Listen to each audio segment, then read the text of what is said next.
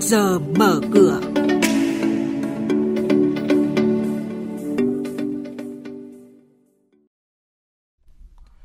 Thưa quý vị, thưa các bạn, lịch nghỉ lễ Quốc khánh 2 tháng 9 tại hai sở giao dịch chứng khoán hủy niêm yết bắt buộc với hai mã cổ phiếu là KAC và KSH từ đầu tháng sau. Những thông tin này và một số hoạt động giao dịch đáng chú ý của công ty niêm yết sẽ được biên tập viên Bá Toàn và Thu Trang cập nhật cùng quý vị và các bạn ngay sau đây. Trước hết, xin được nhắc cùng quý vị nhà đầu tư, hai sở giao dịch chứng khoán Hà Nội và Thành phố Hồ Chí Minh đã có thông báo lịch nghỉ giao dịch ngày Quốc khánh mùng 2 tháng 9 năm nay. Giao dịch sẽ tổ chức trở lại bình thường kể từ thứ ba ngày mùng 3 tháng 9. Các giao dịch chứng khoán có chu kỳ thanh toán T cộng 2 thực hiện vào ngày hôm qua và hôm nay sẽ được thanh toán lần lượt vào các ngày mùng 3 và mùng 4 tháng 9. Các giao dịch chứng khoán có chu kỳ thanh toán T cộng 1 thực hiện tại ngày hôm nay thì sẽ được thanh toán vào ngày mùng 3 tháng 9. Mới đây, Sở giao dịch chứng khoán Thành phố Hồ Chí Minh đã có quyết định hủy niêm yết bắt buộc đối với hai mã cổ phiếu là KAC của công ty cổ phần đầu tư địa ốc Khang An và KSH của công ty cổ phần Damac GLS. Hai mã cổ phiếu này bị hủy niêm yết bắt buộc kể từ ngày 5 tháng 9 tới đây do đã vi phạm nghiêm trọng nghĩa vụ công bố thông tin.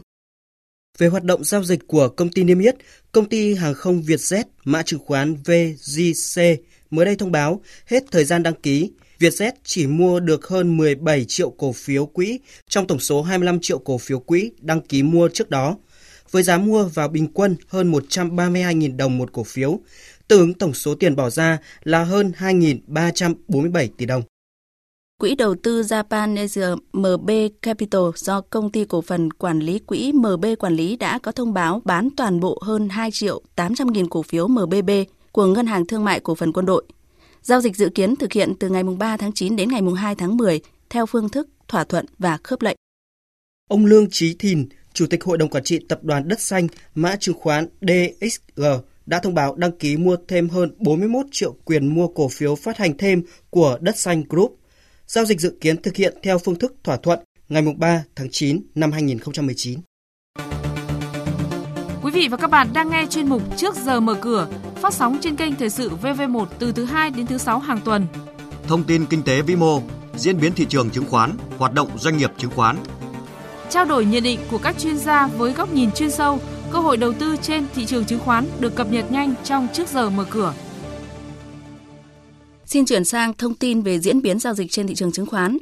Trong ngày giao dịch hôm qua, tâm lý nhà đầu tư tỏ ra rẻ rặt, trong khi áp lực bán ra luôn trực chờ khiến cho VN Index nhanh chóng giảm điểm và giao dịch trong sắc đỏ trong phần lớn phiên.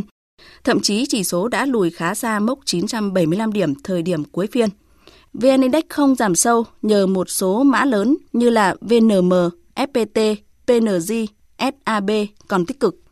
Nhà đầu tư nước ngoài mua dòng khá nhỏ giọt với tổng giá trị chưa tới 15 tỷ đồng, nhưng điểm đáng chú ý là danh mục mua vào của khối ngoại khá là ưu ái cho các cổ phiếu họ dầu khí như là PVD, PVS, PVI. May mắn là trong đợt khớp lệnh đóng cửa, dòng tiền được dồn mạnh vào nhóm cổ phiếu blue chip, giúp nhiều mã trong nhóm này hồi phục. Theo đó, VN Index kịp quay đầu tăng điểm nhẹ trước khi đóng cửa ngày giao dịch hôm qua –